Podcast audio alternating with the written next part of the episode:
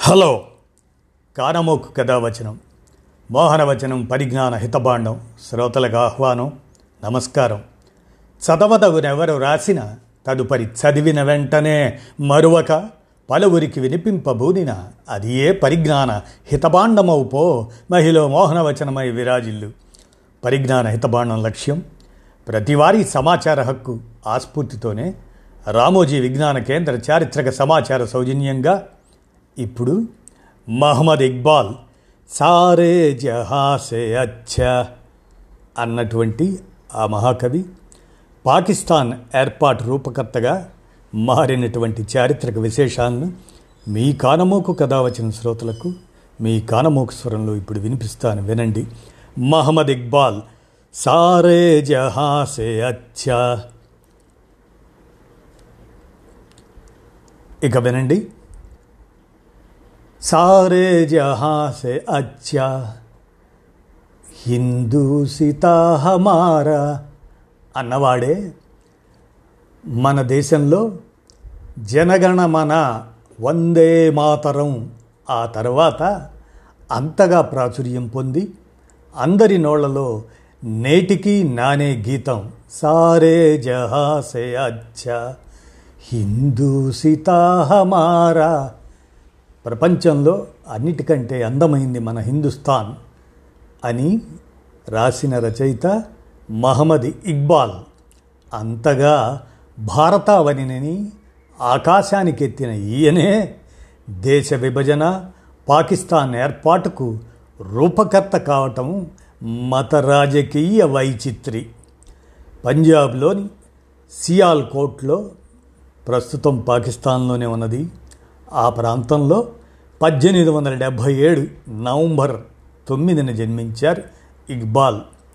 ఆయన పూర్వీకులు కశ్మీర్ పండిట్లు స్వాతంత్ర సమర యోధుడు తేజ్ బహదూర్ సప్రూ వారి కుటుంబానికి చెందినవారు ఇక్బాల్.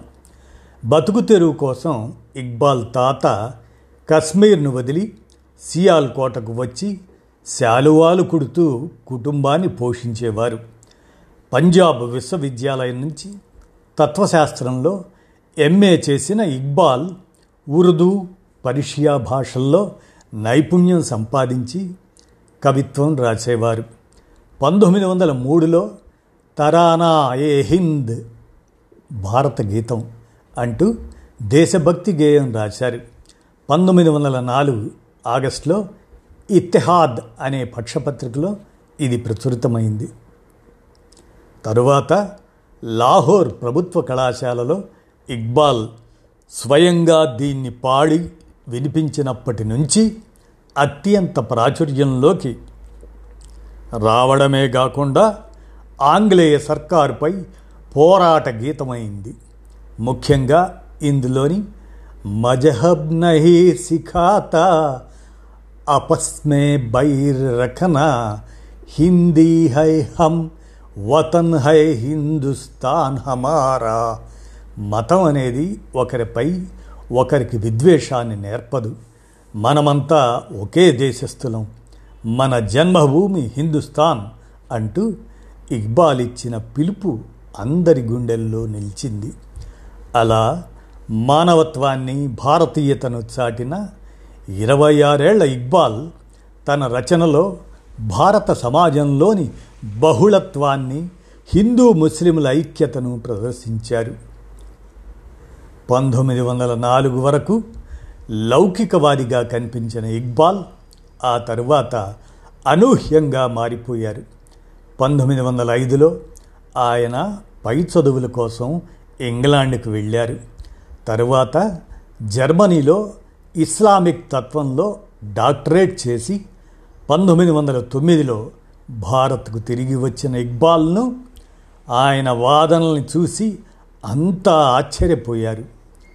కరుడుగట్టిన మతవాదిగా మారిపోయిన ఇక్బాల్ ఈ ప్రపంచమంతా ముస్లింలది అంటూ తరానా ఏ మిల్లి అనే మతగేయాన్ని రాశారు. పంతొమ్మిది వందల నలభైలో ప్రత్యేక దేశం కోరుతూ లాహోర్లో ముస్లిం లీగ్ చేసిన తీర్మానానికి పదేళ్ళ ముందే ఇక్బాల్ ఈ ప్రతిపాదన తీసుకొచ్చాడు.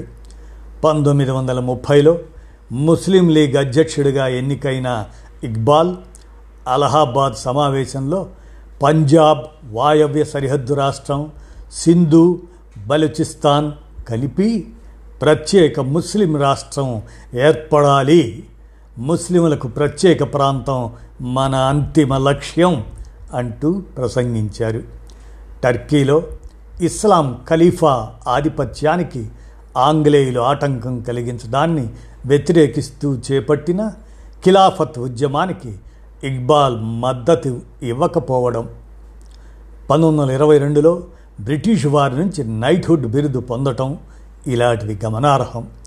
పంతొమ్మిది వందల ముప్పై దాకా జాతీయ కాంగ్రెస్తో సంప్రదింపులు జరుపుతున్న మహమ్మద్ అలీ జిన్నాను రెండు దేశాల సిద్ధాంతానికి ఒప్పించడంలోనూ ఇక్బాల్ కీలక పాత్ర పోషించాడు.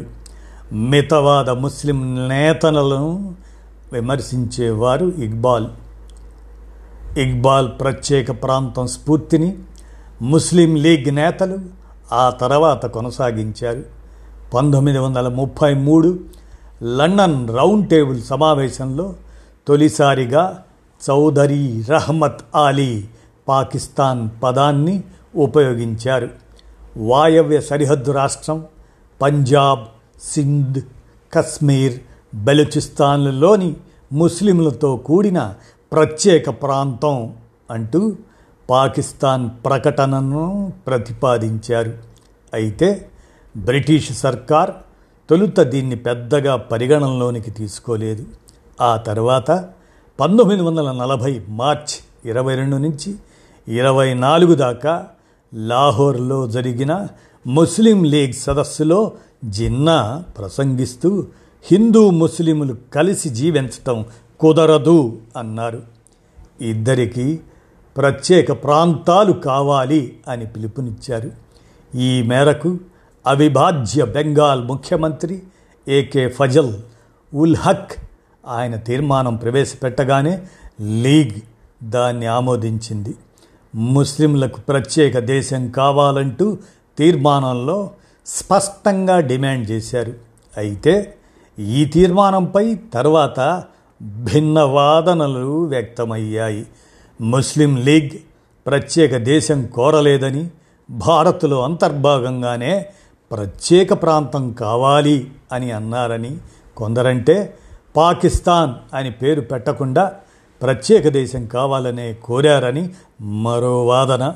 మొత్తానికి లాహోర్ సదస్సులో ముస్లిం లీగ్ తీర్మానం అంతరార్థం ఏమిటి అనేది తర్వాతి కాలంలో బహిరంగంగానే తేలిపోయింది. అదండి.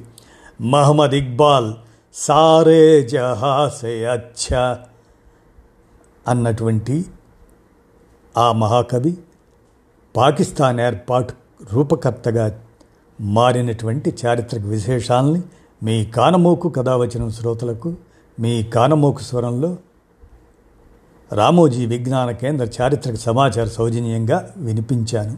విన్నారుగా. ధన్యవాదాలు.